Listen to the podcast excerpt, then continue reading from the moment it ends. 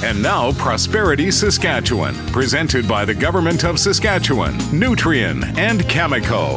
It takes a long time to build things like a potash mine for several reasons, but an easy one to talk about is the digging part. First of all, after you've found the deposit, measured it, and designed the mine, and then completed permitting and consulting all the people around it, which takes years, you can then start digging. The first step is digging a kilometer deep hole and lining it with concrete and steel. Okay, now you're standing at the bottom of a rock tube a kilometer underground with very little room to move around. So you build a tiny mining machine to start digging to the left and right and hauling that rock to the surface. Eventually, you have room to assemble a bigger digging machine. Now, you need to make room to build a larger machine and then shop facilities, storage areas, and well, you get the picture. I'm Eric Anderson from SIMSA. Prosperity Saskatchewan, presented by the Government of Saskatchewan, Nutrien, and Cameco.